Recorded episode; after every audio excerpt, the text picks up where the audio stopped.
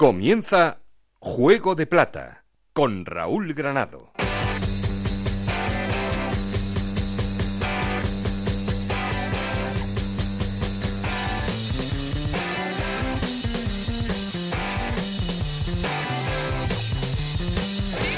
¿Qué tal? Muy buenas, bienvenidos a Juego de Plata, el podcast de Onda Cero en el que os contamos todo lo que pasa en Segunda División.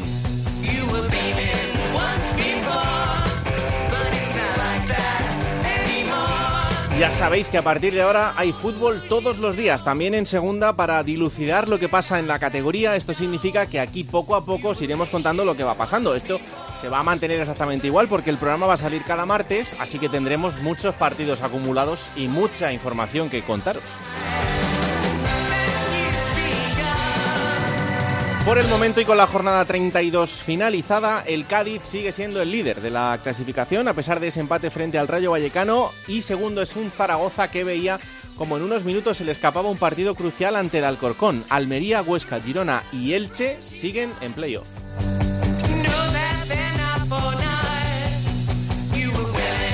Y por abajo, Deportivo de La Coruña, Albacete, Extremadura y Racing de Santander están metidos en el lío del descenso a Segunda División B y van a intentar evitarlo por todos los medios. Vamos a ver si pueden porque hay hasta ocho equipos metidos en el lío del descenso.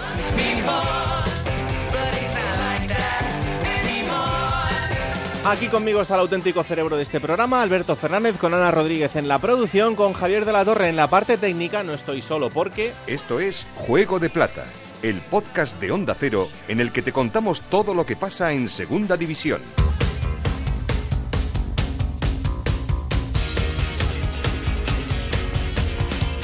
Hola Ana Rodríguez, ¿qué tal? Muy buenas. Muy buenas, ¿qué tal? Bueno, pues vamos con los resultados y la clasificación después de la jornada 32. Pues esta jornada número 32 en segunda división que comenzaba con el empate a 1 entre el Elche y el Extremadura, 1-0, victoria del Fuenlabrada ante el Tenerife, 1-3. Ganaba el Huesca en Málaga, empate a 0 entre el Oviedo y la Ponferradina, 1-2, remontada del Lugo ante el Racing de Santander, empate a 0 entre Las Palmas y el Girona, 1-3, la victoria del Alcorcón ante el Zaragoza, empate a 0 entre Deportivo de La Coruña y Sporting de Gijón, 2-1 victoria del Mirandés ante el Numancia, 0-1 ganaba el Almería en Albacete y empate a 1 en el último partido de la jornada entre el Cádiz y el, Rayo Vallecano, ese empate final Sí. del Cádiz en los últimos minutos ante el Rayo Vallecano. Con estos resultados, el Cádiz sigue líder con 57 puntos, segundo es el Zaragoza con 55, los dos en puestos de ascenso directo, tercero es el eh, Almería con 53 puntos, los mismos que tiene el Huesca. Quinto el Girona con 48 y sexto el Elche con 47 puntos, los equipos que jugarían el playoff por el ascenso. Séptimo es el Mirandés con 45 puntos, octavo el Rayo con 44, los mismos que tiene el Alcorcón. La Ponferradina tiene 44 puntos, Fuenlabrada 42, los mismos que tiene el Sporting de Gijón. Décimo tercero es el Tenerife con 39 puntos, los mismos que tiene Las Palmas. Décimo quinto el Málaga con 38 puntos, los mismos que tiene el Numancia. Décimo séptimo el Lugo con 37 puntos, décimo octavo el Oviedo con 36 y en puestos de descenso Deportivo de La Coruña también con 36, Albacete con 35, Extremadura con 32 y Racing de Santander con 28 puntos. Del Zaragoza Alcorcón casi ni hablamos, ¿no? No, porque fue una inmolación en toda regla. En Bueno, mala 10 suerte, minutos mala suerte unos minutos. No, no, mala suerte no. Es Poquito que de- Mala suerte son las lesiones, ¿eh? Eso que yo sí. creo que son 4 o 5 ya Sí. y estamos en, eh, pues temblando porque además jugadores importantes como Vigaray y Puado pues igual tienen para todavía un par de semanitas. Es que Ana es como una montaña rusa. O sea, una Sí. semana viene y me dice ascendemos seguro. No, eh, no, no, La eso- siguiente viene y me dice eh, vamos a segunda B. La siguiente viene y dice es que el resto tienen la culpa. O sea, esto va así. Esto, Yo estoy y- en, y- en- y en me modo negativo. loco. Estoy en, en modo un poco negativo, sinceramente. No puede ser. Sí, sí, no sé. Es que no que lo he visto mal. El parón ya, ya, ya vino mal el parón. Quedan 10 entonces- jornadas por delante. Ya, es que queda mucho, hay que Claro, mucho. Hay que venirse arriba, Raúl, hay que venirse arriba. Bueno, bueno. A ver, a ver Y- en Lugo. Bueno, pues en Lugo, pues, pues es que vamos a ver. Si queréis subir, Sí. hay que ganar. Sí, No queda otra. no hay más, exactamente. Y en nada hay un derby. Sí. Eh, Cuidado. Pues en una semana, ¿no? El lunes. Es- quedan tres partidos más, sí, claro. Y con el Huesca bastante bien. Buf. El, el Huesca partidazo en Sí, Málaga, muy ¿eh? bien, sí, sí, muy es bien. que menudo banquillo del Huesca. Bueno, luego hay protagonista del Huesca. Se va a pasar Ah, pues, Rafa Mir por aquí. eh, hombre, menudo partidazo. No es mal delantero. No, no, no, no, para nada. Creo que lo quiso también en Zaragoza. Hombre, esa larga lista de gente que quiso el Zaragoza. Muy bien, muy bien. Gracias, Ana. Venga, hasta ahora. Eh, ya sabéis que hoy os contaremos, eh, repasando lo que ha pasado en esa jornada 32, en el capítulo de la semana que viene tendremos la perspectiva de dos jornadas más, la 33 que será la intersemanal y la 34 que llegará el fin de semana. Hola, subdirector Alberto Fernández, ¿qué tal? Muy buenas. Hola Raúl, ¿qué tal? ¿Cómo estás? La semana que viene tendremos ventaja porque habrán pasado dos jornadas más y tendremos un poco más de cosas que analizar y sobre todo una perspectiva un poco más real de dónde están los equipos, pero este fin de semana ya nos ha dejado cositas. Un dibujo más hecho. Sí, a ver, justo estábamos hablando del Huesca. Hmm. El Huesca es un equipo que tiene una plantilla muy amplia, eh, parecida a la del Girona, el Rayo Vallecano, que son los equipos que descienden de primera. Pero tenía un problema que era la irregularidad. Hmm. Casi el mismo problema que venía teniendo en los últimos dos meses antes del parón el Almería, con Guti. Irregularidad. Cosa que era de lo que podían presumir el Cádiz y el Zaragoza. Bueno, pues el Cádiz y el Zaragoza no han ganado en casa y el Huesca y el Almería son dos de los tres que han ganado fuera. Eh, por lo tanto, ahí es donde yo creo que mm, puede cambiar un poquito esa dinámica, ¿no? Que se tambaleen un poco los dos de arriba. Hemos hablado del Zaragoza, la plantilla corta que tiene. Y que, bueno, el, otro día el partido del Alcorcón es muy bueno. Es que estamos viendo cómo está el Alcorcón fuera de casa, muestra una cara, lo hemos repetido hasta la saciedad. Sí. Pero el otro día creo que el partido del Alcorcón es eh, tácticamente muy bueno. Vemos a un gran Stoikov, que lleva ya 15 goles, Sí. que Jugador infravalorado para las cifras que lleva, que son muy buenas, y para el equipo en el que está. es, es que yo creo que en Alcorcón está jugando Fran Fernández, le ha puesto la posición idónea, que es detrás del delantero. Y el otro día vimos a un futbolista que, bueno, mm, parecía que el Alcorcón lo había fichado para dar los últimos coletazos en su carrera, que no había tenido presencia en esta temporada, como es Fran Sandaza, y que el otro día hace dos pedazos de asistencias, es muy inteligente robando en esos fallos que tiene de vez en cuando la defensa del Zaragoza, y le da los dos goles prácticamente en bandeja a Stoikov, ¿no? Yo creo que son dos mm, señales inequívocas de que este Alcorcón, Fran Fernández, ha aprovechado muy bien el tiempo. Y te digo una cosa, Raúl, Sí. el, el próximo día es mm, en casa, que es el- la asignatura pendiente del Alcorcón, recibe al Sporting.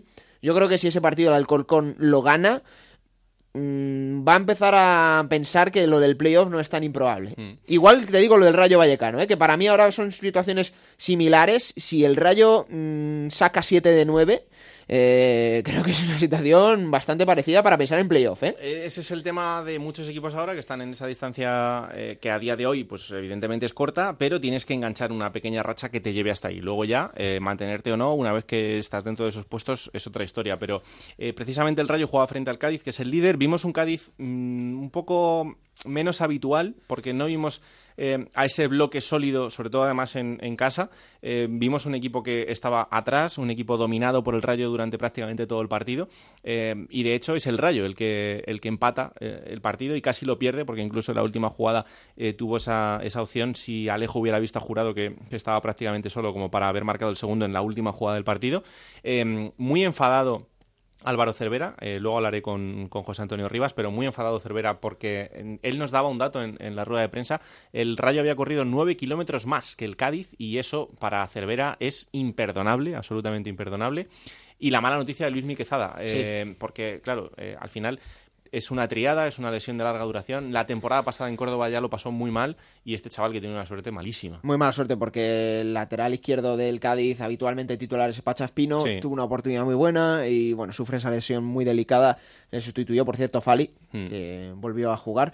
Pero bueno, pues toda la suerte del mundo y el ánimo para, para Quezada. Yo fíjate que del partido del, del Cádiz. mm, es que creo que se le escapa al rayo a ganar el partido. Sí, sí, es que lo podía haber ganado perfectamente, Raúl. Totalmente. Es que para el, para el Cádiz yo creo que el empate es muy bueno. Y Alejo, bueno, puede ser la única buena noticia que tuvo, porque Sí. es un jugador que No, revolucionó mucho el partido. Esperábamos más de él este año, es verdad, Mm. en el Cádiz, un equipo que encima está donde está, de Alejo se ha visto poquito, pero el otro día mm, para mí sí que puede cambiar el encuentro, pero con ese 0-1 el Rayo Vallecano, es que debería haberlo sentenciado. Yo mm, creo que Paco Gémez se tiraba un poco de los pelos porque el, el Rayo podría haber ganado ese encuentro, y hubiera sido 6 de 6. Mm. Eh, tampoco vimos a un Almería muy sólido. Y Trejo muy bien, ¿eh? Por Bueno, cierto. Lo de Trejo es espectacular, eh, no solo por el gol, por todo el trabajo que hace en los últimos partidos, eh, no solo en, en la faceta ofensiva, sino también eh, corriendo a tapar huecos, a robar balones.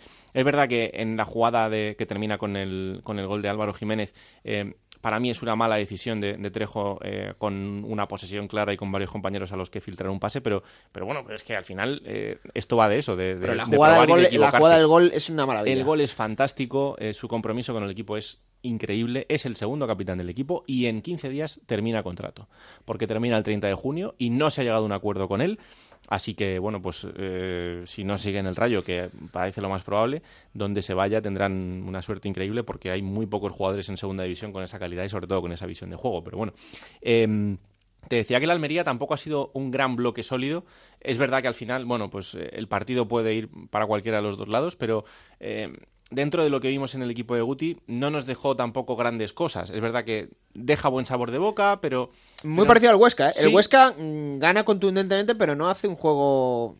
Es que, por ejemplo, el partido de Riazor eh, juegan mejor que la victoria de la Almería, ¿no? Mm. Eh, pero es que se suma a eso que el Albacete tiene una pinta mala, ¿eh? Y ya lo avisó. Estuvo mejor que en Vallecas, ¿eh? Estuvo un poquito mejor. Hombre, si sigue esa línea, llegará a lo que quiere, pero ya lo avisó Collado antes del parón. Lo decía aquí Collado, que este Albacete, cuidado, que tenía muy mala pinta. Y es que da señales preocupantes, porque, bueno, no, no hace mal juego, pero en las áreas eh, es muy blando atrás y arriba no, no consigue finalizar ocasiones que debería hacerlo, ¿no?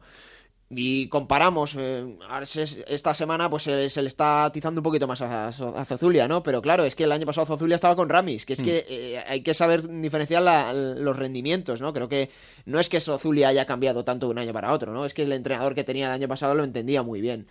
Y el Almería gana, eh, además con un gol de Darwin Núñez, que también está haciendo una temporada tremenda y está siendo una de las revelaciones, pero no, no hace como el Huesca, que, tiene un buen juego, pero es resolutivo. Y es lo que te decía antes, si estos equipos empiezan a, coger esa regularidad y los de arriba lo empiezan a perder, pues es que la Almería tiene una situación muy buena, ¿eh? Hmm. casi podríamos decir que depende de sí mismo para ascender. Sí, sí, totalmente. Bueno, vamos a ver, también hay que pensar que estamos en el arranque de todo esto después de mucha inactividad y que les va a costar eh, volver a esa velocidad de crucero anterior a, este, a este parón, que ha sido un parón de, muchísimo tiempo. Bueno, tenemos muchos protagonistas esperando, tenemos muchas ciudades que visitar, así que si te parece, vamos a ello. Hoy además por partida doble, ¿no? Sí, bueno, incluso triple. Incluso triple. Bueno, dos y medio, dejámoslo ahí, ¿no? Bueno, sí, eh. puede ser. Porque uno no es futbolista. pero es protagonista. Es periodista, es periodista tampoco.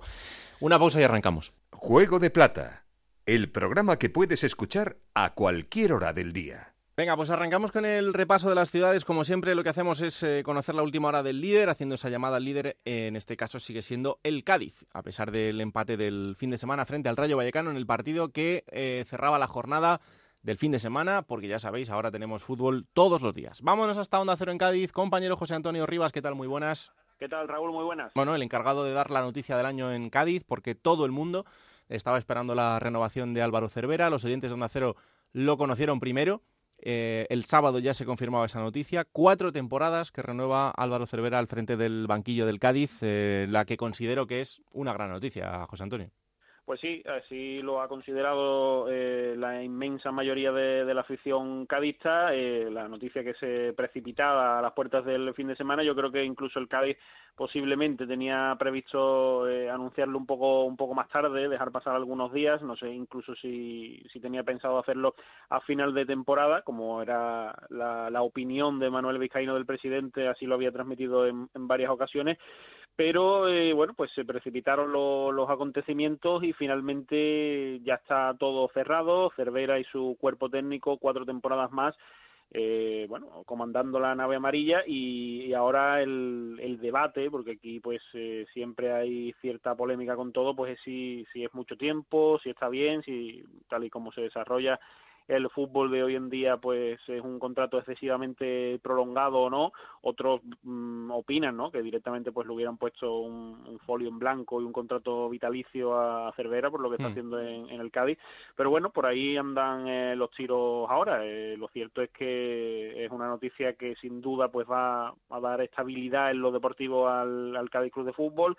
Eh, es importante esta, esta noticia de cara a, lo que queda de aquí a final de temporada y también para que los jugadores tengan tranquilidad ¿no? de quién de quién va a ser su entrenador si siguen por aquí la, temporada que viene. No, al final eh, sentar las bases de un proyecto que, que ya lleva su trayectoria en el, en el club, que evidentemente es algo que se había ganado y mucho, pero bueno, consolidarlo es, es, muy importante de cara, sobre todo también a este, a este tramo final de, la temporada y a lo que venga a partir de ahora, em, para seguir con, con, un proyecto en el que, bueno, pues Álvaro Cervera se ha convertido en, en, la piedra angular y es así, es el, es el encargado de, de haberle dado ese, ese, estilo de juego propio al, al Cádiz y sobre todo esa idea de lo que, de lo que quiere de su equipo. Em, en el arranque del Cádiz eh, vimos un partido, la verdad que bastante raro, porque yo no vi al Cádiz protagonista que había visto en, muchos encuentros. Es verdad que el Rayo llevaba la ventaja de haber jugado ya contra el Albacete esos 45 minutos, que probablemente le dieran ese puntito competitivo más que, al resto de, equipos y en este caso al Cádiz, pero eh, Cervera estaba muy enfadado en la rueda de prensa, eh, sobre todo con un dato eh, él decía que el Rayo había corrido nueve kilómetros más que el Cádiz y claro, esto para, para Cervera es, es un dato demoledor. No, eso es un pecado, eso es un pecado imperdonable para cualquiera de, sus equipos. Él eh, no solo quiere que ese dato esté más o menos igualado, sino que quiere que, sus equipos eh, ganen ese, mm. ese dato, ¿no? Le importa mucho más que, que la posesión, que el número de tiros a puerta, eh, bueno, ese eso, ese eslogan, ¿no? De la lucha no se negocia, lo lleva siempre a gala.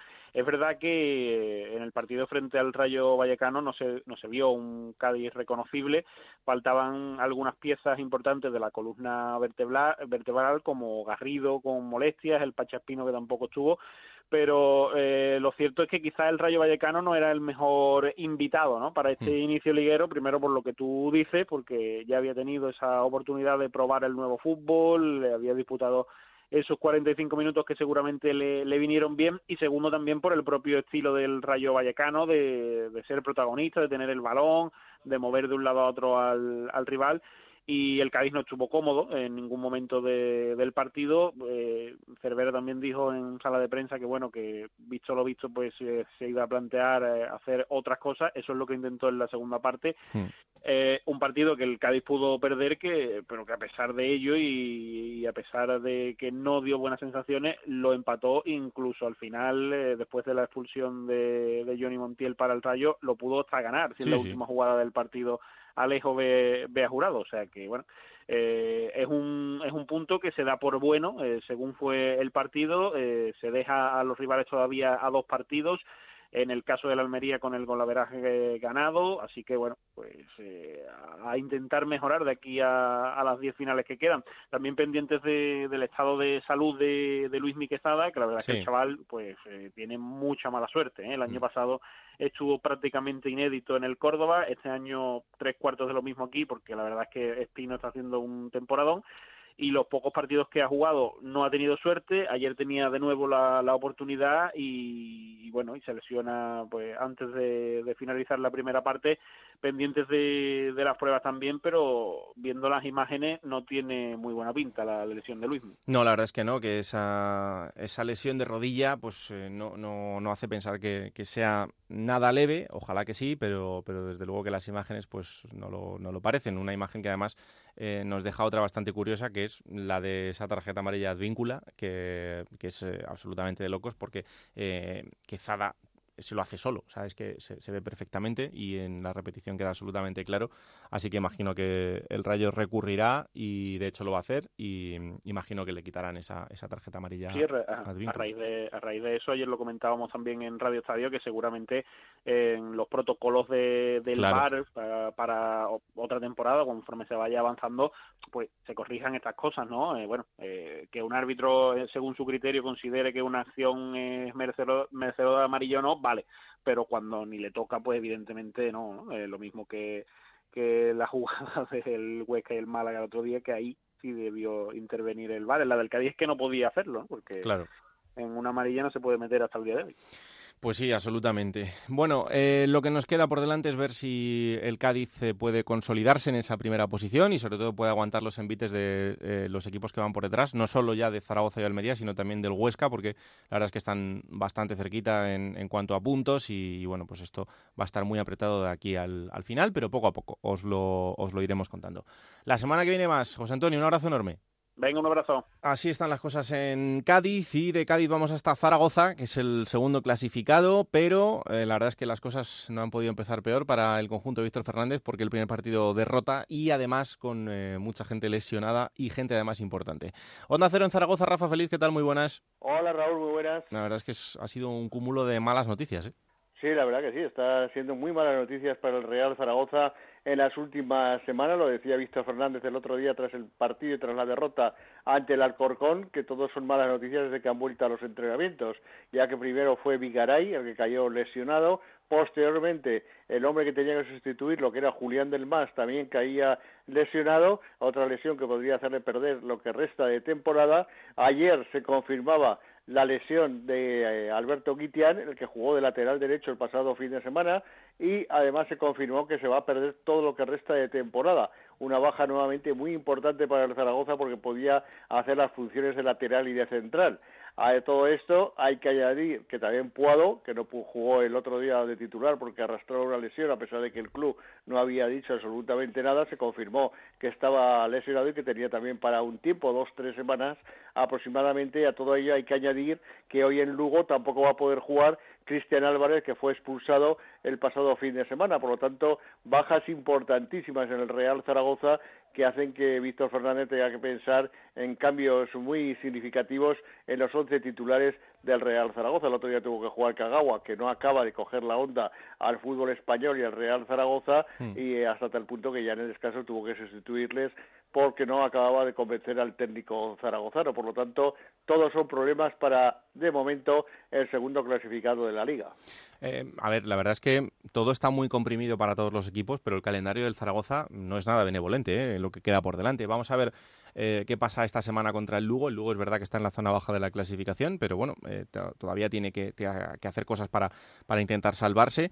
pero es que después el fin de semana tiene que enfrentarse a la Almería.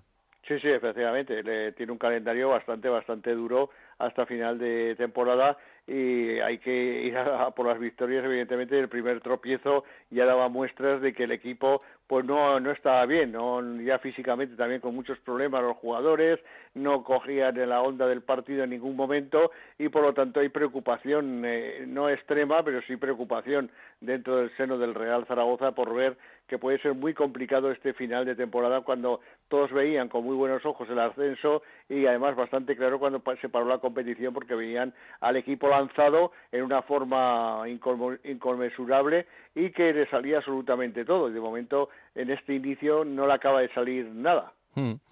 Bueno, pues vamos a ver si se va reactivando el Real Zaragoza, porque evidentemente tiene jugadores para ello. Lo que pasa que, claro, estas lesiones le, pueden lastrar bastante en este, justo en este tramo.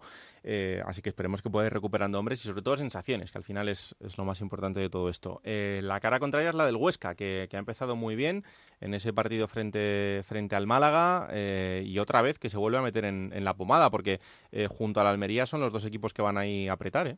Sí, sí, ya te lo dije el otro día, la, semana pasada creo que fue, que todos los jugadores estaban hablando de que los 11 partidos que quedaban no iban a perder ni uno. Pues mira, para empezar, ya ganaron el de Málaga en un campo además complicado y con una, una sociedad deportiva Huesca que hasta el momento, eh, lejos del Alcolá, no había dado muestras de peligro hasta el momento. Sin embargo, el otro día sí que lo hizo, aunque, ojo, que el jueves tiene un partido ante un Mirandés que viene eh, de ganar su partido, de colocarse ahí a puntito de entrar en los playoffs también de ascenso y con bajas muy significativas también para este partido, mm. como va a ser la expulsión eh, Juan Carlos Real, el centro medio centrocampista que no podrá jugar, también la ausencia de su capitán, de Jorge Pulido y de David Ferreiro, todos ellos sancionados por tarjetas, por lo tanto, cuidado que el Alcoraz ha sacado los partidos, no con facilidad, pero sí solventemente, y tendrá que volverlo a hacer el jueves, pero con bajas muy, muy importantes, aunque estará posiblemente el goleador el otro día del tercer tanto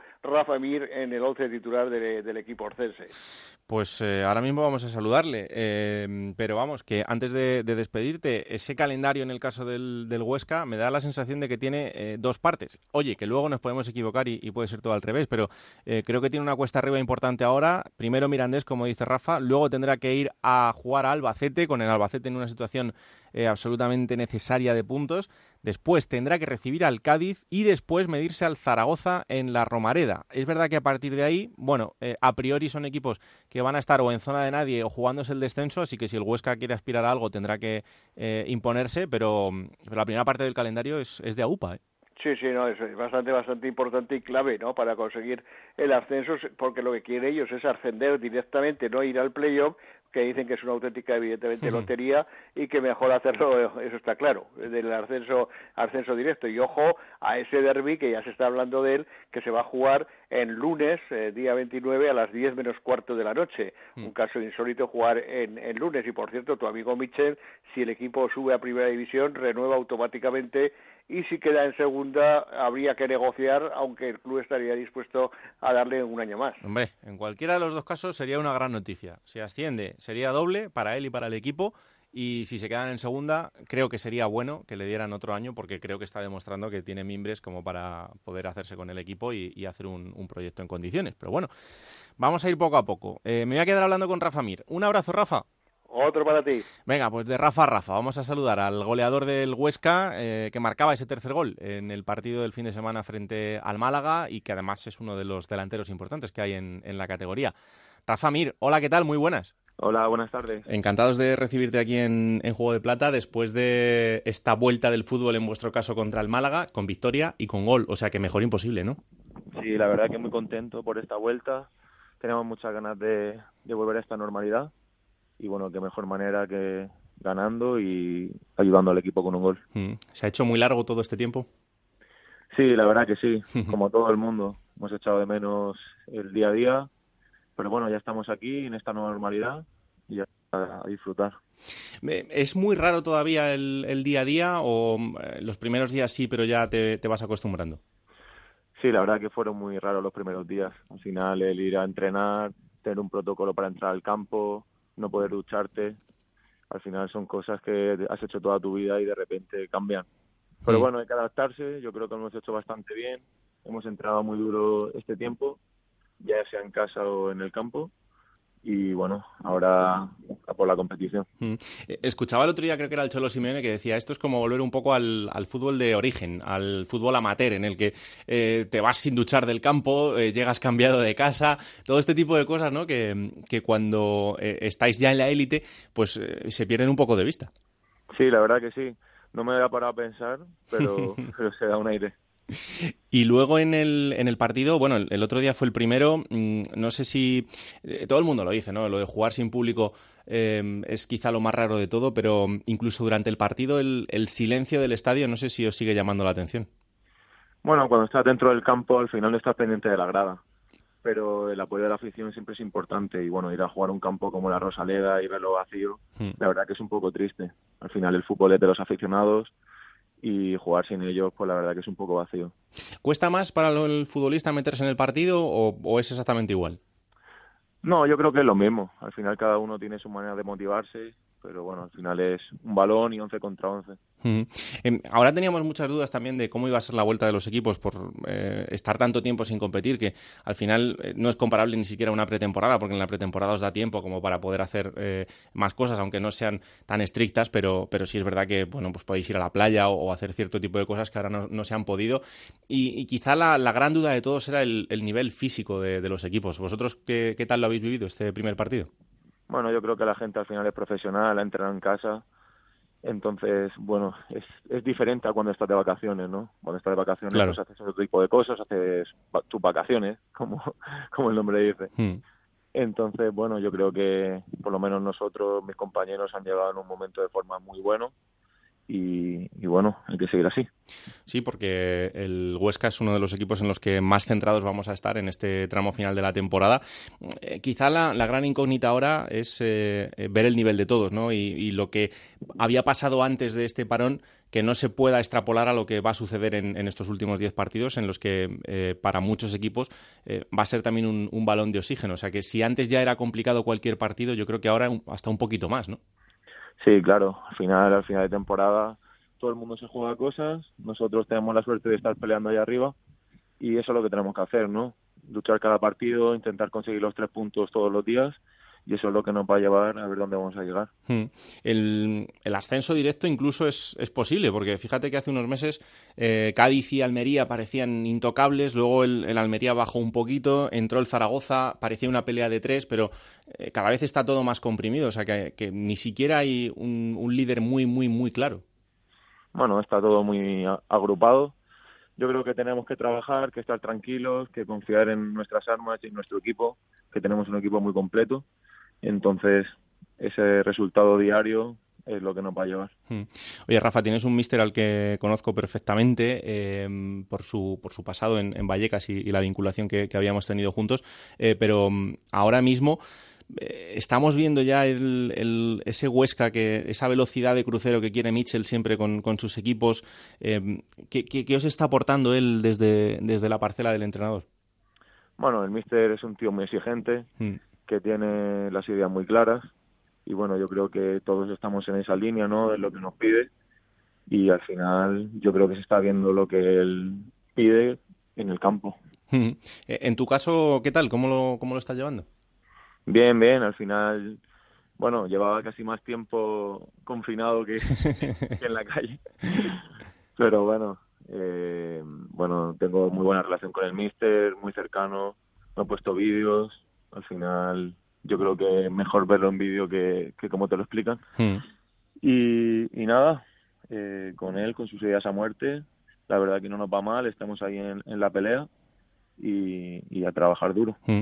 Em, tú estás cedido, o sea, no sé si en este tiempo también has tenido que hablar con el Wolverhampton para eh, un poco ver qué, qué, opinaban ellos, ¿no? Porque, eh, claro, esta temporada, y en el caso de que entres en el playoff, va a terminar muy, muy tarde. Bueno, al final la cesión es la cesión. La FIFA ha sacado un comunicado de que todos los jugadores que están cedidos tienen que acabar el año. Hmm. Entonces, bueno, da igual cuando termine. Es una temporada un poco extraña y jugaremos hasta el último día. Claro que sí, ojalá que sea hasta el, hasta el final del todo. Eh, la última, pedazo de documental que, hemos visto estos días en, en Amazon Prime, reviviendo esa, esa Eurocopa ¿no? de, de, la selección española sub-21 en la que en la que tú también estabas y eh, bueno pues muy emotivo todo ¿no? Sí, la verdad que fue brutal, ¿no? Verlo en tu casa, todo lo que viviste ahí durante un mes, la verdad que es algo muy bonito, teníamos, teníamos un gran equipo, conseguimos el torneo, fuimos de menos a más y bueno, la verdad que es una experiencia inolvidable y poder verla en vídeo con todas esas anécdotas que pasan durante un mes todos juntos, fue algo muy bonito. Mm. Eso se queda ya para siempre, ¿eh? porque tú lo has vivido, pero es que encima te han hecho un documental, que, que eso ya es para siempre. Sí, sí, ahora ya lo tenemos ahí en vídeo, lo podemos poner cuando queramos. Rafa Mir, un placer haberte tenido por aquí, que haya mucha suerte, mucha salud en, en lo que queda y ojalá que el Huesca pueda cumplir ese, ese objetivo y volver cuanto antes, ¿vale? Muchas gracias a vosotros por la llamada. Un abrazo fuerte. Un abrazo. Venga, pues de un protagonista a otro que también nos está escuchando, porque cambiamos Huesca por Fuenlabrada, el conjunto madrileño que también volvía al fútbol este fin de semana y además lo hacía con victoria 1-0 frente al Tenerife. Y al otro lado del teléfono tenemos a uno de sus jugadores que es Pablo Clavería. Hola Pablo, ¿qué tal? Muy buenas. Hola, ¿qué tal? Pues encantado de recibirte aquí en, Juego del Plata. Em, no se puede empezar mejor, ¿no? Con, una victoria eh, después de tanto tiempo sin, sin fútbol. La verdad que es una buena noticia. Sí, ya te digo, después de, pues bueno, de esto que ha ocurrido y, empezar así, creo que no hay mejor manera. Y más viendo la racha que traíamos de antes de que sucediera todo esto, pues sí cabe más aún. Mm, sobre todo por eso, ¿no? Porque al final, eh, después de, un tiempo parados en el que todo ha sido tan raro, eh, volver y volver con victoria después de lo que veníais antes de, este parón, eh, sí que puede suponer un, antes y un después, ¿no? Sí, yo creo que sí. Eh, sobre todo mentalmente, que ahora creo que va a tener un factor muy importante con partidos tan seguidos. La verdad que te da mucha moral para el siguiente partido y bueno, yo creo que la afrontas eh, de otra manera. Mm. Em, llega el míster, eh, prácticamente no le da tiempo a nada, ni, a conoceros, aunque gente como tú sí que, sí que le conociera de antes, em, y debuta ahora. No sé si ya os ha dado tiempo a ajustaros perfectamente a, la idea de, Sandoval para este fue labrada. Bueno, sí que es cierto que ha sido todo un, poco raro, ¿no? Tanto como para nosotros, pero sobre todo para él. Pero bueno, sí que es cierto que en estos entrenamientos, cuando ya pudimos ir entrenando en grupos y demás, pues hemos podido ir cogiendo un poco su idea. Y hombre, cuanto más tiempo pase, yo creo que, será mejor para todos, para conocernos más, para situarnos, para ubicarnos, pero bueno, ahí vamos. La verdad que de momento el primer día no, no, estuvo mal. para nada, para nada. Eh, ¿Va a cambiar mucho el Fuenlabrada de Sandoval con lo que era el Fuenlabrada de Mere? Hombre, mucho tampoco sabría decirte. Sí que es cierto que, va a tener otros matices, que bueno, que mm. tiene otros matices, que cada entrenador, pues bueno, eh, busca un poco su línea, pero sí que es cierto que siempre lo ha dicho que, que él venía, pues bueno, para una, un trabajo que se hizo bien, eh, continuarlo y darle él sus matices y creo que es lo que lo que estaba tratando de hacer y de momento consiguiéndolo. Mm. Eh, la semana que viene eh, analizaremos lo que ha sucedido en el partido del fin de semana y también en el intersemanal, pero em, esta semana hay un partido muy especial tanto para él como para ti, que es ese Rayo Vallecano fue en Labrada, volver a Vallecas. ¿Qué va a significar para ti? Bueno, la verdad que nunca lo había imaginado de, esta manera, ¿no? pero bueno, se ha dado todas estas circunstancias así y bueno, va a ser un partido más que especial por el tiempo que estuve allí, por los amigos que estuve allí y, demás. Tú sabes bien que jugar a puerta cerrada va a ser un, punto a favor vuestro, porque en ese estadio con, el estadio lleno, pues eh, siempre, siempre es un empuje extra. Sí, la verdad que lo hemos hablado con algunos compañeros en el vestuario, que para ir a campos así como Vallecas o Cádiz también nos quedan ciertos campos, pues bueno, el que no haya gente, pues la verdad que es una pena, pero pensándolo egoístamente para nosotros, pues bueno, a priori es una ventaja. Pero bueno, también te digo, hay muchos compañeros y también pienso así que, que al final el factor público siempre te ayuda, aunque sea en contra, eh, hay una motivación que puede que puede venir también a favor. Hmm. Eh, hablaba ahora con Rafa Mir y me decía que eh, bueno que al final cuando empieza el partido el jugador se aísla y, y la motivación viene de cada uno, ¿no? Pero eh, en tu caso se nota mucho, como lo notaste el otro día, el salir a un, a un estadio sin gente o una vez que saltas al campo da igual. Hombre, estoy de acuerdo que una vez que, el partido empieza, el jugador se aísla. Pero sí que es verdad que yo creo que en ciertas fases de partido, en momentos determinados, sí que ese factor puede, ayuda siempre, ¿no? Yo qué sé, por ejemplo, el otro día nosotros quedamos 1-0 los últimos minutos ahí sufriendo, pues no es lo mismo hacerlo con, con el público que te está alentando a hacerlo como lo hicimos el otro día. Es cierto que el jugador se tiene que aislar y vamos, de hacer el trabajo igual de bien pero sí que es verdad que es una ayuda más, yo creo. Mm. Y en este nuevo fútbol en el que, evidentemente, con el campo vacío, pues eh, se escucha absolutamente todo, eh, ¿los jugadores vais eh, pensando también en esto o no? No, ahí creo que no. sí que creo que una vez que Paila ya empieza el partido ya no, no estás fijándote en eso. Creo yo, vaya. Por lo menos en, en mi caso. Pues tú ten cuidado, ¿eh? Porque tú... Ahora sale todo, ¿eh? Sí, sí, sí. sí. Hay que tener mucho cuidado porque con, con el otro fútbol eh, es verdad que, ahora sale todo. No, pero mm, es muy raro eh, desde que sales de casa en un día de partido con respecto a lo que a lo que era antes. ¿Notas mucho la diferencia? Hombre, sí que es verdad que, yo el otro día, por ejemplo, cuando iba a caminar el partido, lo iba por lo menos pensando en, el coche, ¿no? Cómo, cómo sería, eh, qué es lo que cambiaría y demás. Yo creo que lo que más noté fue cuando salimos a calentar y pues tienes ese primer impacto o cuando empieza el primer minuto un mítico que estás aplaudiendo, yo creo que ahí es cuando más te lo notas. Luego ya una mm. vez que empieza, no. Pero por lo menos a mí fue lo que más me impactó. Mm.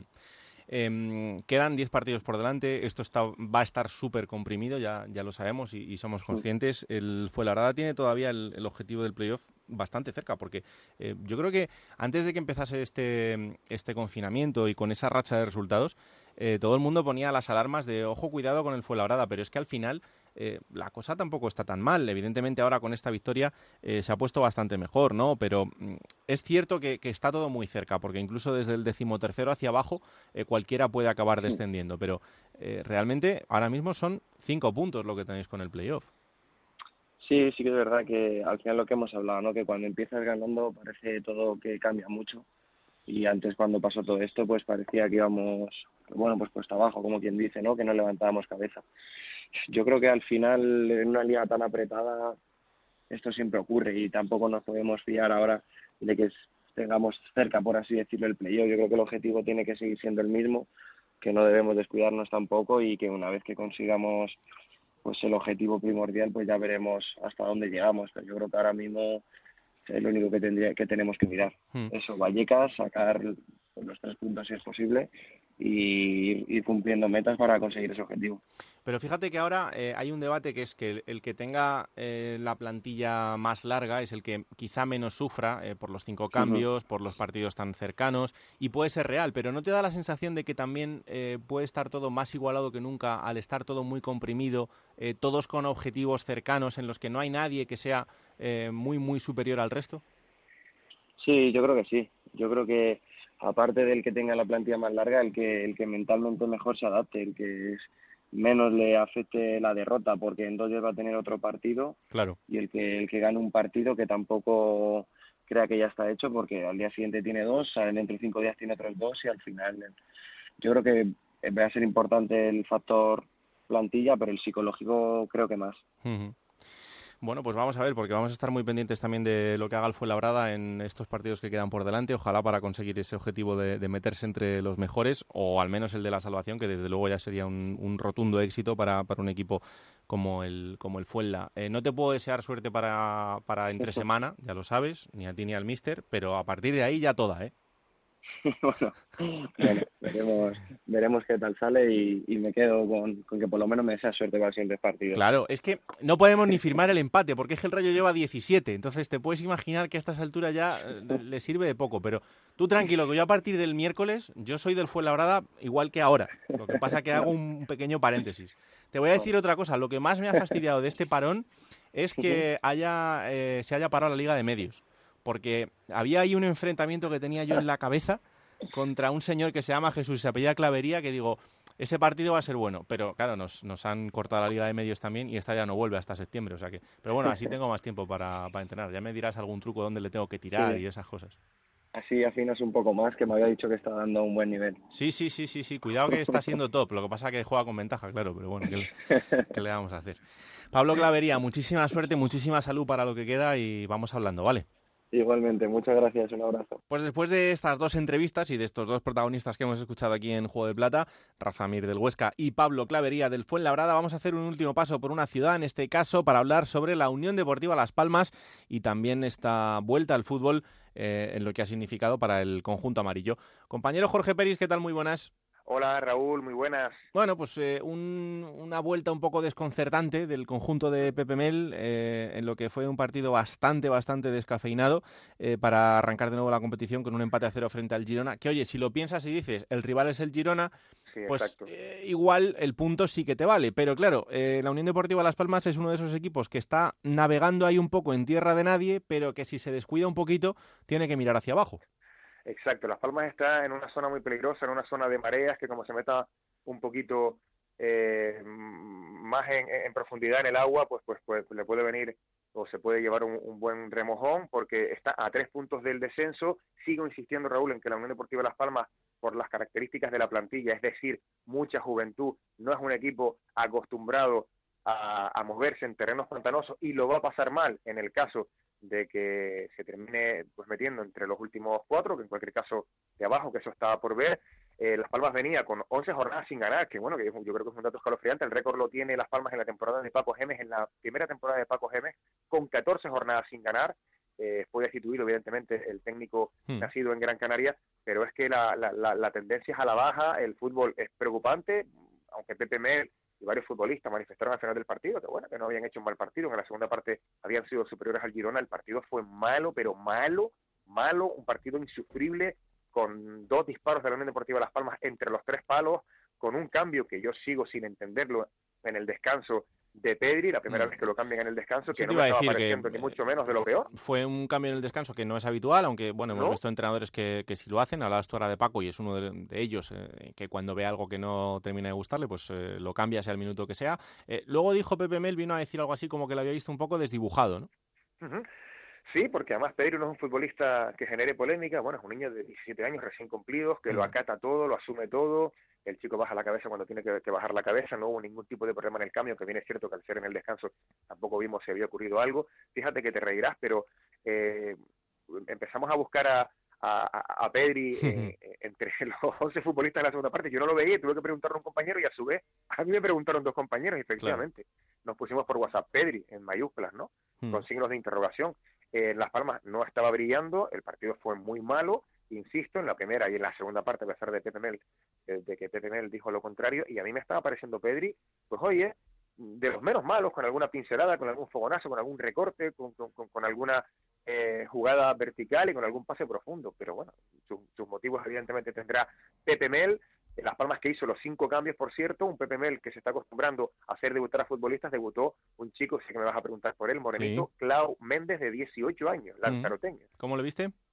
Pues mira, eh, sinceramente, e, el partido lo acabó como una moto, porque recordar a Raúl que se pegó dos tremendas calopadas por la banda izquierda, su fuerte la velocidad, y eso que mide metro noventa, y creo que son 90 kilos de músculo, estaba muy fuerte el chico, eh, además una con muchísimo peligro, que fue capaz de recortar al defensa y tirar un centro que, fue a córner, pero justo cuando salió tuvo que defender y no lo hizo bien, porque mandó una pelota que era para despejar hacia el centro, casi que la mandó un costado, ¿no? Con posterior centro el jugador de Girona, ahí nos echamos todas las manos a la cabeza, pero es un chico que ha ido ascendiendo eh, paso a paso y que con la juventud que, que, tiene está pidiendo paso, pero, pero, pero a gritos. Otro futbolista más eh, de los no sé cuántos ya que ha incorporado al primer equipo Pepe Mel, que en eso de, verdad que, que, es un artista. Algunos piensan que, bueno, que igual lo hace de cara a la galería, yo creo que no, pero bueno, tampoco es cuestión de, de hacer debutar a casi a, cualquiera, ¿no? Hmm. No digo que Clau Méndez sea un cualquiera, porque insisto que lo poquito que jugó no gustó el chico, pero bueno, tampoco creo que sea esa la línea, ¿no, Raúl?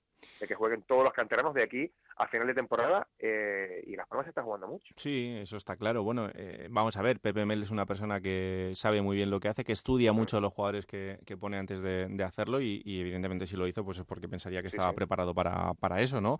Eh, y además que es que a él le han dejado muy claro que el proyecto de la Unión Deportiva Las Palmas en el futuro más cercano pasa por eso, por el seguir sacando jugadores que nutran al equipo y que, y que eso haga que, eh, primero, que los jugadores se formen y después que el equipo pueda seguir cumpliendo objetivos.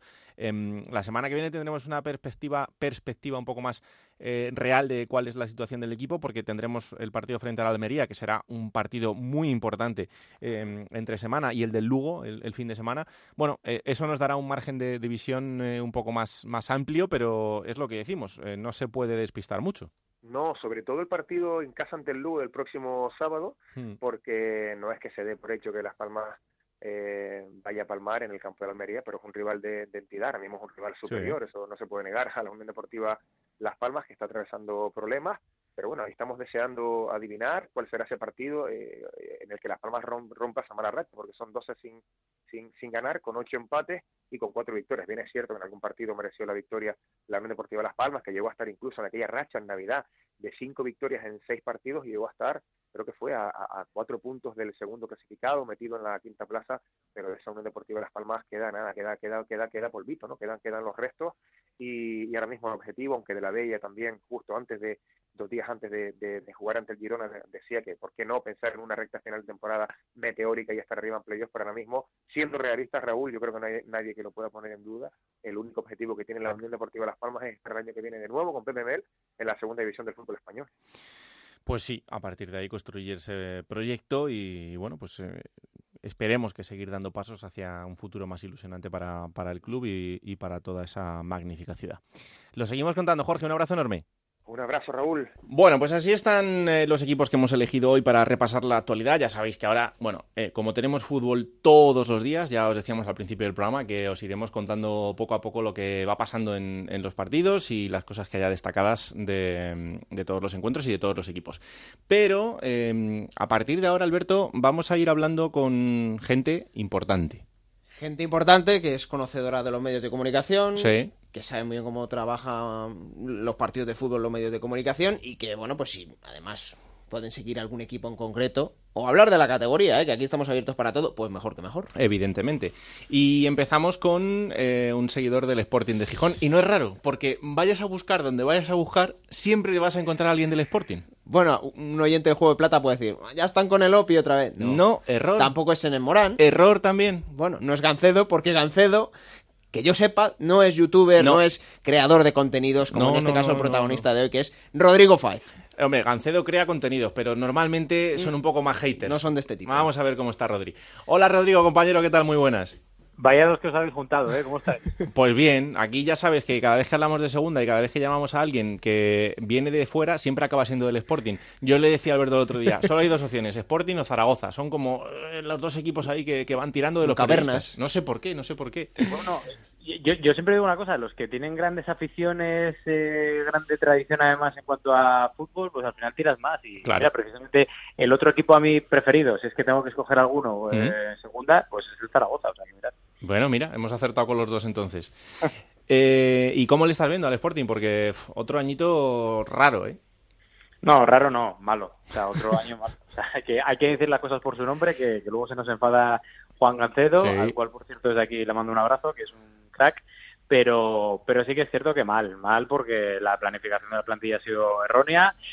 Eh, se ha vuelto a hacer un giro de timón bastante extraño porque Torrecilla, el director deportivo, que ya no está, Hmm. Empezó el primer año, bueno, tirando de cesiones, luego el segundo apostó por gente que no tenía nada que ver con la historia del Sporting, este tercer año de repente intentó mirar un poco más hacia casa, pero manteniendo, no sé, vamos, que se hizo mal, que se hizo mal, se está haciendo mal, y encima ese cambio de entrenador de José Alberto, que no acabó de coger el pulso al equipo, yo creo que por, fa- por falta también de, de atrevimiento y por no ser el 100% el mismo, en una primera aventura profesional, pues eso, de repente llega Jukic, que tampoco es que precisamente haya inundado de optimismo al, al sportinguismo, no sé, bueno, hay cositas que, que, bueno, que al final me dicen que el Sporting, salvo que haya un giro tremendo de los acontecimientos de aquí a final de temporada, que va a seguir, si no donde está, muy parecido a donde está. Mm. Oye, a Torrecilla le podemos decir que se abra un canal de YouTube porque el show lo lleva dentro. O sea, después Sí. de, de aquello de- del Gran Showman, eh, se puede abrir perfectamente un canal, ¿no? Yo, mira, es el día de hoy todavía en el que estoy alucinando por, por aquella performance que, que, que se montó, porque es que yo tenía buen recuerdo de, de Torrecilla y buena imagen de él, y la verdad que cuando él llegó a Gijón hace dos años y medio, la verdad que todos aplaudimos porque dijimos, oye, viene un director deportivo con, con caché, con currículum, que viene del Betis, bueno, que lo hizo bien en el Celta, pero nunca nos hubiéramos imaginado el desastre que, que ha supuesto para el Sporting. Ya, mm, sobre todo a nivel de imagen, porque al final es lo que es lo que te deja, pero pero es que es eso, desastre deportivo, desastre de imagen, o sea, yo una de las cosas que que, que contaré a mi a mi gente, no sé si mis nietos si tendré, pero antes de irme a la, a la tumba será eso, es decir, yo vi a Torrecilla hacer el ridículo en una rueda de prensa. Quizás estos son uno de los problemas que salen cuando das plenos, pro- plenos poderes a, a un director deportivo. Sí, sobre todo durante tanto tiempo. Eh, el otro día, la semana pasada, hablaba con Gancedo eh, sobre, mm, eh, bueno, recordando ¿no? los, eh, el aniversario de la muerte de, de Manolo Preciado, eh, lo que ha supuesto el Sporting desde el adiós de Manolo, ¿no? que quitando el paréntesis de, de Abelardo, en el que parece que eh, todo volvía a ser ilusionante y en el que la afición veía un poco la luz, eh, ese adiós de Manolo, todo lo que ha venido después ha sido como una losa muy grande. Bueno, pero es que esa losa tan grande eh, lleva 25 años en el club, que es la propiedad. O sea, son los señores Fernández que, que es que no, no atinan. Yo siempre digo además, porque con el presidente Javier Fernández yo, yo me llevo muy bien y la verdad que a nivel personal no tengo ninguna queja de él, pero, pero es que siempre se lo digo, es que mm, no dudo obviamente de, sus buenas intenciones, pero es que no dan con el con el rumbo de- del Sporting. Y es tan fácil como, co- como mirar atrás, o sea, porque hay mucha gente en Gijón que siempre dice, no, hay que fijarse en la Real Sociedad. Digo, no, no, que hay que fijarse en lo que fue el Sporting en su día, en los 80, en la época dorada, es decir, gente de la casa, eh, plantillas repletas de gijoneses y de asturianos, y lo que venga de fuera que supere lo que, lo que hay en mareo, porque si no es una tontería, ¿no? Y al final, con esos dos precedentes que tiene el Sporting ahora mismo, eh, demuestra que es un club que se autodestruye de una forma increíble. Que yo que cubría al Atlético de Madrid, que he cubierto al Barça, al Real Madrid, a toda esta gente, cuando dicen, no, es el Valencia o el Atlético de Madrid son equipos o clubes que se autodestruyen, digo, joder, echad un vistazo al Sporting, de dónde venía antes de los Fernández y de dónde está ahora mismo, ¿sabéis? Hmm. Que al final es una, es una faena porque eso, con Preciado más o menos se, hizo, se hicieron las cosas bastante bien, pero al final, ¡pum!, a mamar. Y con el Pitu, que lo tenías a huevo, con una plantilla que te sube, creo que eran 18 jugadores de cantera, 18 asturianos, con cuatro cosas que vienen de fuera y que obviamente subieron el nivel, consigues subir, eh, salvas al equipo porque se iba a la quiebra, consigues en primera, sin fichar porque no te deja Tebas, la permanencia con aquel mismo bloque Hmm. y de repente en apenas tres años ya estás otra vez en la mediocridad de segunda división. Claro. Pero luego, eh, fíjate que, y esto a lo mejor es un poco de consumo interno entre, entre los periodistas, pero también es una realidad de lo que pasa después. Eh, hay clubes como el Sporting que tienen una historia y una entidad que evidentemente está por encima de la realidad actual, pero que, por ejemplo, en el día a día con el trato con la prensa, eh, siguen instalados en ese momento cúspide. O sea, que, que ahora mismo, eh, para hablar con jugadores del Sporting, es muy complicado en el día a día. Sí, porque al final yo creo que el Sporting hace un poco lo mismo que, el Real Madrid, esta gente. Es decir, nosotros estamos muy cómodos en, en el no te digo anonimato porque obviamente no, pero estamos muy cómodos en esta zona de confort que nos facilitan las circunstancias y decir, oye, pues mira, no, no, porque para mí si te pongo a un Álvaro Vázquez o a Javi Fuego o a quien sea es un problema, es un marrón y al final también te dice un poco cómo está el club, porque yo creo que esto no es obviamente problema de comunicación, porque José Luis Rubiera y toda la gente que está ahí dentro pone mm. muchísimo en su parte, mucho más, porque además de ser amigos, yo los conozco eh, a nivel laboral desde hace muchos años y sé que ellos ponen de su parte, pero al final es que si los de arriba tampoco ayudan o los jugadores propiamente dicho tampoco echan un cable, pues dices, oye, es un poco la deriva también, ¿eh? hacia la que va el periodismo desde hace unos años, que vosotros lo sabréis.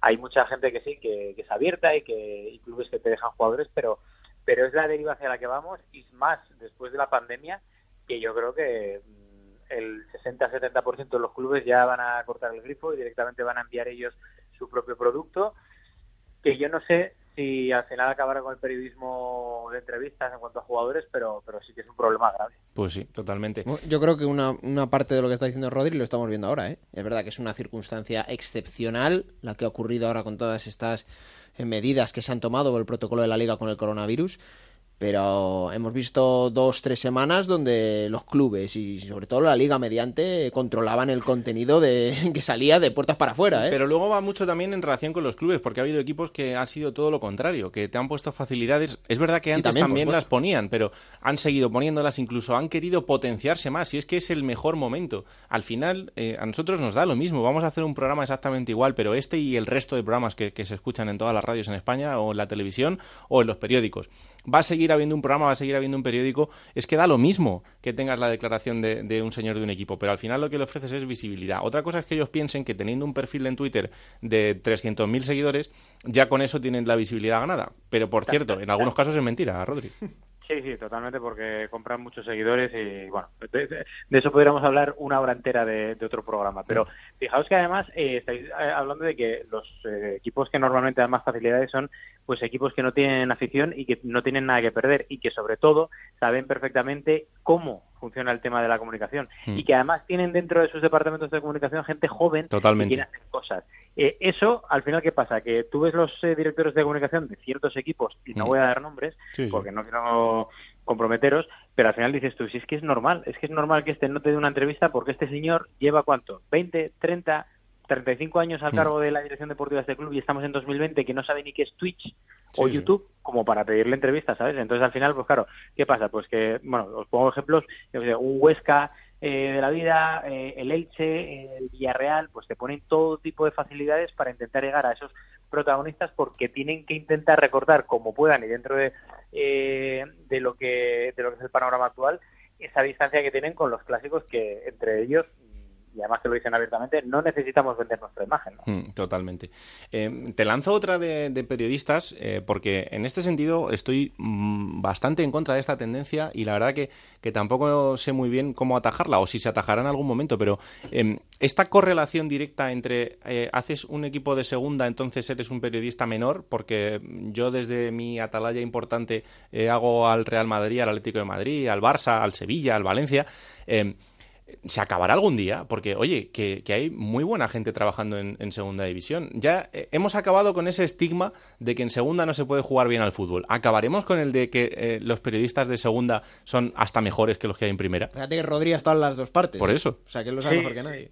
No, no, y, además es que os puedo contar mil experiencias y puedo corroborar que, yo conozco a muchísimos mejores periodistas que están en provincias, dicho mal y pronto, porque yo soy de Gijón, yo vengo de una provincia que es como aquí llaman en Madrid a la gente que viene fuera, y yo he cubierto al Sporting de Gijón en segunda hace, hace muchos años y conozco mucha gente y muy, buenos periodistas. Te pongo el ejemplo de, de Gancedo. Hmm. Imaginaos las experiencias que tiene Gancedo con el Pitu, eh, aquel día desgraciado con Clemente, lo que vivió con Pichu Cuellar, ese tipo de experiencias y además buscarse la vida después de tantos años en clubes pequeños que al final ves a las mismas caras cada día, tienes que hablar con las mismas fuentes, eh, te viene un jugador nuevo, al final eso es lo complicado de verdad porque tienen más acceso eh, la mayoría de clubes de segunda a un Real Madrid o un Barcelona. Y esto yo, por ejemplo, lo he vivido también en cuanto a, la información de primera línea de, los equipos de élite. ¿eh? Gente que directamente se inventan eh, noticias, se inventan rumores, se inventan fichajes, mañana una portada. A mí me ha pasado, por ejemplo, en la pandemia, que yo trabajo ahora para ESPN, que es una Sí. cadena norteamericana,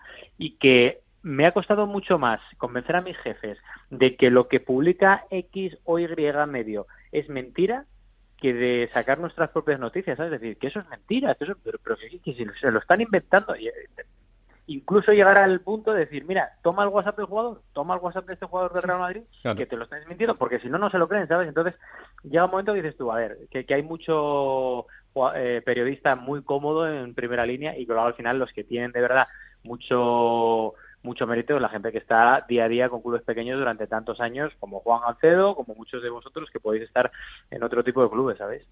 Bueno, vamos a hablar un poquito ya de lo deportivo, ¿no? Un poco de salseo, porque Rodri, a ver, lo ha dicho, su trabajo con ESPN, luego él hace mucho contenido para YouTube, tiene Sí. que viajar, tiene que hacer vídeos, pero siempre saca un huequito cuando puede para ver al Sporting. Y además de estos No, aficionados no, que... no, no, no, a ver, a ver, a ver, Alberto, a ver, a ver, a ver, Venga. a ver, a ver, a ver. Ahora me va a corregir y va a decir que lo ve siempre, cuando es, es mentira. Te- no, sí, sí, es que acabas de, acabas de soltar una mentira épica. A ver, eso de buscar un huequito, no. No, O sea, hombre, no. yo, lo que es mi semana, ¿vale? La organizo. Se construye en torno al Sporting. Ahora me dirás que ve Ah. siempre al Sporting. Eso es, digo, ¿cuándo juega el Sporting? ¿El jueves a las ocho y media contra el Alcorcón? ¿O el lunes contra el Oviedo y tal? Vale, pues todo gira en torno a eso. Mm. ¿Vale? O sea, todo. Y cuando digo todo, es todo. Y si no eh, me lo permiten mi trabajo, ahora da igual porque estoy en casa y obviamente me lo permiten. Pero yo he llegado, fíjate, yo he llegado a estar, y esto es súper antiprofesional, pero en un Atlético de Madrid, Barça, que se juega en el Vicente Calderón, yo he llegado a tener la pantallita con el móvil. Me lo creo. Eso es algo que yo creo que- Viendo al Sporting en segunda. Sí, yo creo que lo hemos hecho todos alguna vez. Me ¿eh? lo creo, pero vamos. Claro. Pero, a ver, porque sé que lo viste, pero el partido del Deportivo de La Coruña. Pero habrá otros que no los hayas visto. Que no, que no, que yo los veo todos. Bueno, Bueno, y más allá del Sporting, ¿cómo es la categoría? ¿A quién, a quién ves ahí más fuerte? Porque eh, todo el mundo daba por hecho que, que el Cádiz está en primera, pero cuidado, ¿eh? A ver, mm, la categoría de segunda, yo desgraciadamente que soy experto, es eh, como la Europa League, una categoría troll. O sea, es una competición muy troll. Y Mm. que no te permite decir, oye, mm, yo, a ver, y además siendo sinceros, los dos mejores equipos de la categoría hasta antes del parón, creo que lo refleja bien la clasificación, que fueron el Cádiz y el Zaragoza. Sí. Lo que pasa es claro, que de repente tienes un mal día, o en este caso, siete minutos malos, ¿y qué pasa? Que te llega Sandaza y Stoichkov y te dan la vuelta a un partido como el del Zaragoza Alcorcón del otro día, que lo tenías bastante encarado para los maños. Y al final, ¿qué pasa? 1-3 y para casa. Entonces, al final, es una categoría muy complicada, eh, muy, muy fastidi- eh, fastidiosa en el sentido de que depende mucho de cómo llegues en las últimas, te diría 10 jornadas, pero no, porque ya estamos en una situación distinta, Sí. pero sí que te diría en las últimas seis, cinco jornadas, porque depende un poco, sobre todo tras la, tras la pandemia del coronavirus, depende mucho del eh, fondo de armario que tengas y de la forma física con la que llegues al final. Si tú has sido capaz de rotar y demás, pero ahora sí que es cierto que en cuanto a plantilla, rendimiento y resultados, yo creo que Cádiz y Zaragoza deberían de subir directos y luego ya el playoff pues que se peguen entre, entre los que se consigan clasificar, que esa es otra historia, ¿no? Bueno, ahí queda la apuesta de Rodrigo Faiz. Cádiz y Zaragoza ascienden directo. Luego ya veremos qué pasa y el con Sporting ha dicho que no entra en playoff. ¿El Sporting no entra en playoff? Yo, yo creo, a ver, yo creo que no, a ver, es que creo que no porque, porque Mm. es un reflejo de lo que de lo que ha pasado este año, ¿no? Tiene que recortar Ahora, mucho. Sí, bueno, son cinco puntos, al Ya, final ya, tampoco pero... es una distancia tal, pero necesitas una racha. Sí que es cierto que contra el Depor vimos rachas de juego muy buenas, pero ¿qué pasa en la segunda parte? Que cuando tienes que ir a por el partido, pues Jukic de repente dice, pues no, no. Y dice, pero chico, agota los cambios por lo menos. No, pues no. Pues mete a Berto en la banda, y que revuelva, haz algo distinto. Estaba Pedro Díaz muerto, vimos un palo de Murilo y hay una cosa que yo creo que ha quedado a las claras, que al Sporting le falta un delantero, un delantero centro con garantías, porque incluso Álvaro Vázquez, que no dejó toda esa lucidez, pero ya te da un poquito más que Jurjevic, ¿eh? Mira, es que os digo una cosa, y ahora que nos está escuchando todo el mundo, no me importa decirlo abiertamente. Jurjevic, el pobre, es que no está ni se le espera. Y es que eh, mi abuela tiene más gol que él, es una realidad. No, no, es una realidad porque es que encima por este chico se pagaron 3 millones y pico de euros. Que Sí. es una de las cosas que dices tú. Posiblemente sea el fichaje más caro de la historia del Sporting y encima lo haces en segunda. Para un tío que, ¿qué? ¿Cuántos te marca? Es que de verdad, o sea, es que son unas cosas que dices tú. Y el Sporting es una pena porque a pesar de que no ha sido un buen año y que el equipo no ha estado bien, si hubieras tenido un poco de gol, Sí. estarías perfectamente en playoff. Sí, sí, totalmente. Compañero Rodrigo Fáez, un placer esta charla. Eh, ya sabéis que además de en ESPN le podéis seguir en todas sus redes sociales, en su canal de YouTube, que siempre es muy activo, en el que os va enseñando muchas cosas de, primera y de segunda, de todos sus viajes eh, por Europa, la Champions, eh, en fin, un montón de cosas que, podéis ver en su canal de YouTube. Como se meta el Sporting en playoff, le llamamos. Sí, bueno, no, si tenemos... Vamos, en ese momento empiezo a tirar de la lista de Sportingistas y, y hacen el programa ellos. Esto es así. Cuando queráis, que no hay problema, ya lo sabéis. Rodri, un placer. Nada, un abrazo a los dos. Venga, chao, ahí está el compañero Rodrigo Faez. Eh, bueno, pues vamos a hacer una pausa y vamos a por lo siguiente, que es eh, volver a Futmundo, porque ha vuelto nuestra competición y queremos saber qué han hecho los oyentes. Eh, de lo nuestro os vamos a hablar, pero un poco menos. Juego de Plata, el programa que puedes escuchar a cualquier hora del día. En Onda Cero, la Liga Juego de Plata Hamel, el primer campeonato oficial de Juego de Plata en Futmundo.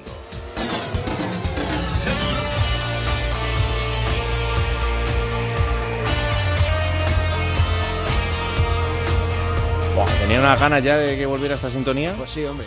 Eh, un poco. llevamos mucho tiempo sin jugar, esto no puede ser. ¿Todo para que hayas hecho cuántos puntos? Eh, 38. Ah, ¿lo mismo que yo? Cuidado.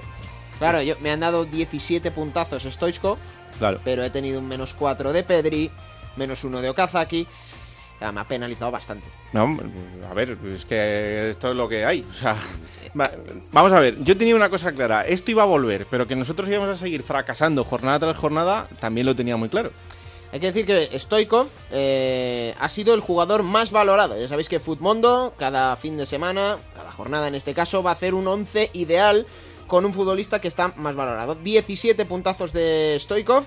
Y hay que decir, Raúl, que, bueno, en esta jornada el ganador ha sido Lavao Lara Isaías. Hombre. Eh, un nombre facilito para la victoria, 71 puntazos, Lavao. Muy bien. Que, bueno, pues tenía futbolistas como Stoikov, tenía a Hugo Fraile, tenía a Higinio que ha dado 7 puntos. En fin, buen equipito. Y en la clasificación general ha habido sorpaso, porque hasta el parón el líder era Sergio G y el segundo clasificado era Vegeta Tafoya. Pues Vegeta ahora es el líder de la clasificación general de Juego de Plata de con 2.138 puntos, solo 6 por encima de Sergio G está la cosita muy apretada. Yo recuerdo que el año pasado a estas alturas no estaba tan apretado. No. Y vamos a tener 10 jornadas muy, muy, muy, pero que muy ajustadas, Raúl. Queda mucho por delante y bueno, habrá muchas alineaciones que hacer todavía de aquí al final, pero ya sabéis que seguid jugando con nosotros y con los amigos de Futmundo, a los que es un placer volver a tener aquí para que podamos jugar un poquito entre todos. ¿Quién te ha dicho que no puedes jugar a ser entrenador de la Liga 1-2-3? Con Juego de Plata, Futmundo y Hamel tienes la oportunidad. No pierdas más tiempo. Únete a la Liga Juego de Plata Hamel y juega con nosotros. Y momento ahora para coger esa máquina del tiempo que pilota Pablo Llanos para traeros los mejores momentos de los equipos de la categoría. Vamos a ver a quién ha elegido hoy.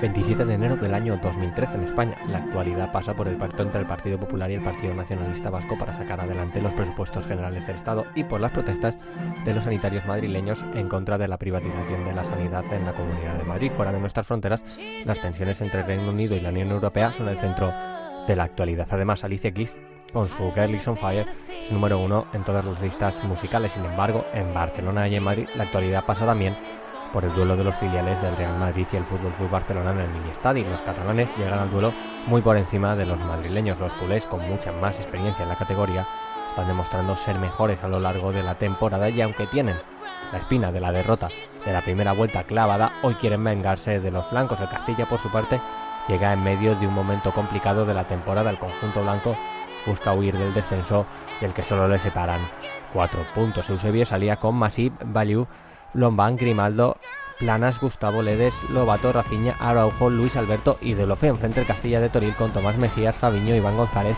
Nacho Casado, Borja García Mosquera, Alex, Juanfran, Cherisev y Morata. El árbitro Valdés ayer pitaba al comienzo y el partido era un duelo igualado con ocasiones para ambos equipos. Sin embargo, en el minuto 34.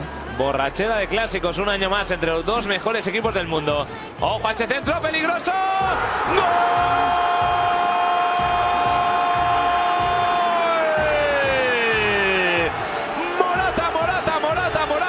El partido llegaba al descanso y el marcador no se movía. Tras la reanudación, la situación iba a cambiar. La expulsión de Alex en el 55 impulsaba ese cambio. Diez minutos después. El centro se queda algo tocado ahí. Araujo. ¡Gol!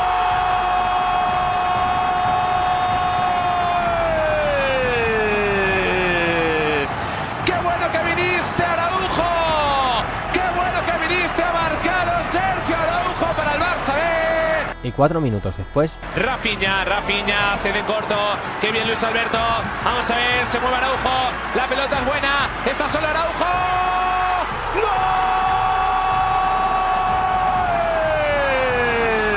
¡Gol! Insisto, qué bueno que viniste, Araujo. Desde Argentina. aún así, aún quedaba tiempo para la sentencia. Le va a pegar Gerardo Ulofeo. ¡Gol!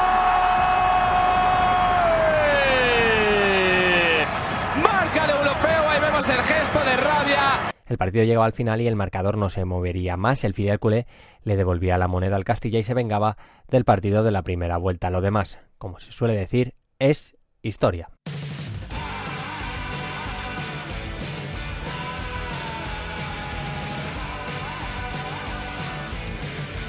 Sintonía de próximas jornadas vamos a contar las dos siguientes, porque ya sabéis que mientras estáis escuchando este programa se está disputando una nueva jornada y el fin de semana la siguiente. Así que empieza Alberto. Bueno, con ese partido que inaugura la jornada, que es el eh, Ponferradina Elche, que bueno, pues ya habrá terminado cuando saquemos el programa. Tenerife Málaga, Lugo Zaragoza, Girona Racing de Santander, Almería Unión Deportiva Las Palmas, Extremadura Albacete, Oviedo Deportivo de La Coruña, Rayo Vallecano Fuenlabrada, Huesca Mirandés, Numancia Cádiz y Alcorcón Sporting. Para el fin de semana, Raúl, la jornada número 34, hay enfrentamientos como el Elche Girona, el sábado un Deportivo de La Coruña Rayo Vallecano, a las 7 y media dos encuentros más, Unión Deportiva Las Palmas Lugo y Zaragoza Almería. Y a las 10 menos cuarto, Málaga, Extremadura. Y para el domingo, el Mirandés Ponferradina a las 5 de la tarde. A la misma hora, Racing de Santander, Tenerife. A las 7 y media, dos partidos, el Albacete Huesca y el Cádiz Alcorcón. Y va a finalizar esta jornada a las 10 menos cuarto con otros dos encuentros. El Fuenlabrada de Numancia y el lunes ya el Sporting Real Oviedo, el gran derbi asturiano. Bueno, pues ya sabéis, todo lo que pasa en los partidos durante la semana en Radio Estadio, a través de la web, la- las aplicaciones móviles, también en, los, en las ciudades donde se juegan estos partidos, en el transistor, los mejores resúmenes. El fin de semana, como siempre, todos los partidos en Radio Estadio. El domingo, el resumen de todo lo que haya pasado en el transistor. Y aquí estaremos el martes para contaros todo lo que haya pasado en estas jornadas apasionantes que quedan por delante de Segunda División. Ya sabéis, esto es Juego de Plata, el podcast de Onda Cero, que se emite cada martes a partir de las 5 de la tarde en Onda Cero.es para que os lo descarguéis, lo compartáis y le digáis a todo el mundo que existe este bendito programa que hacemos con tanto cariño. Que la radio os acompañe. Chao.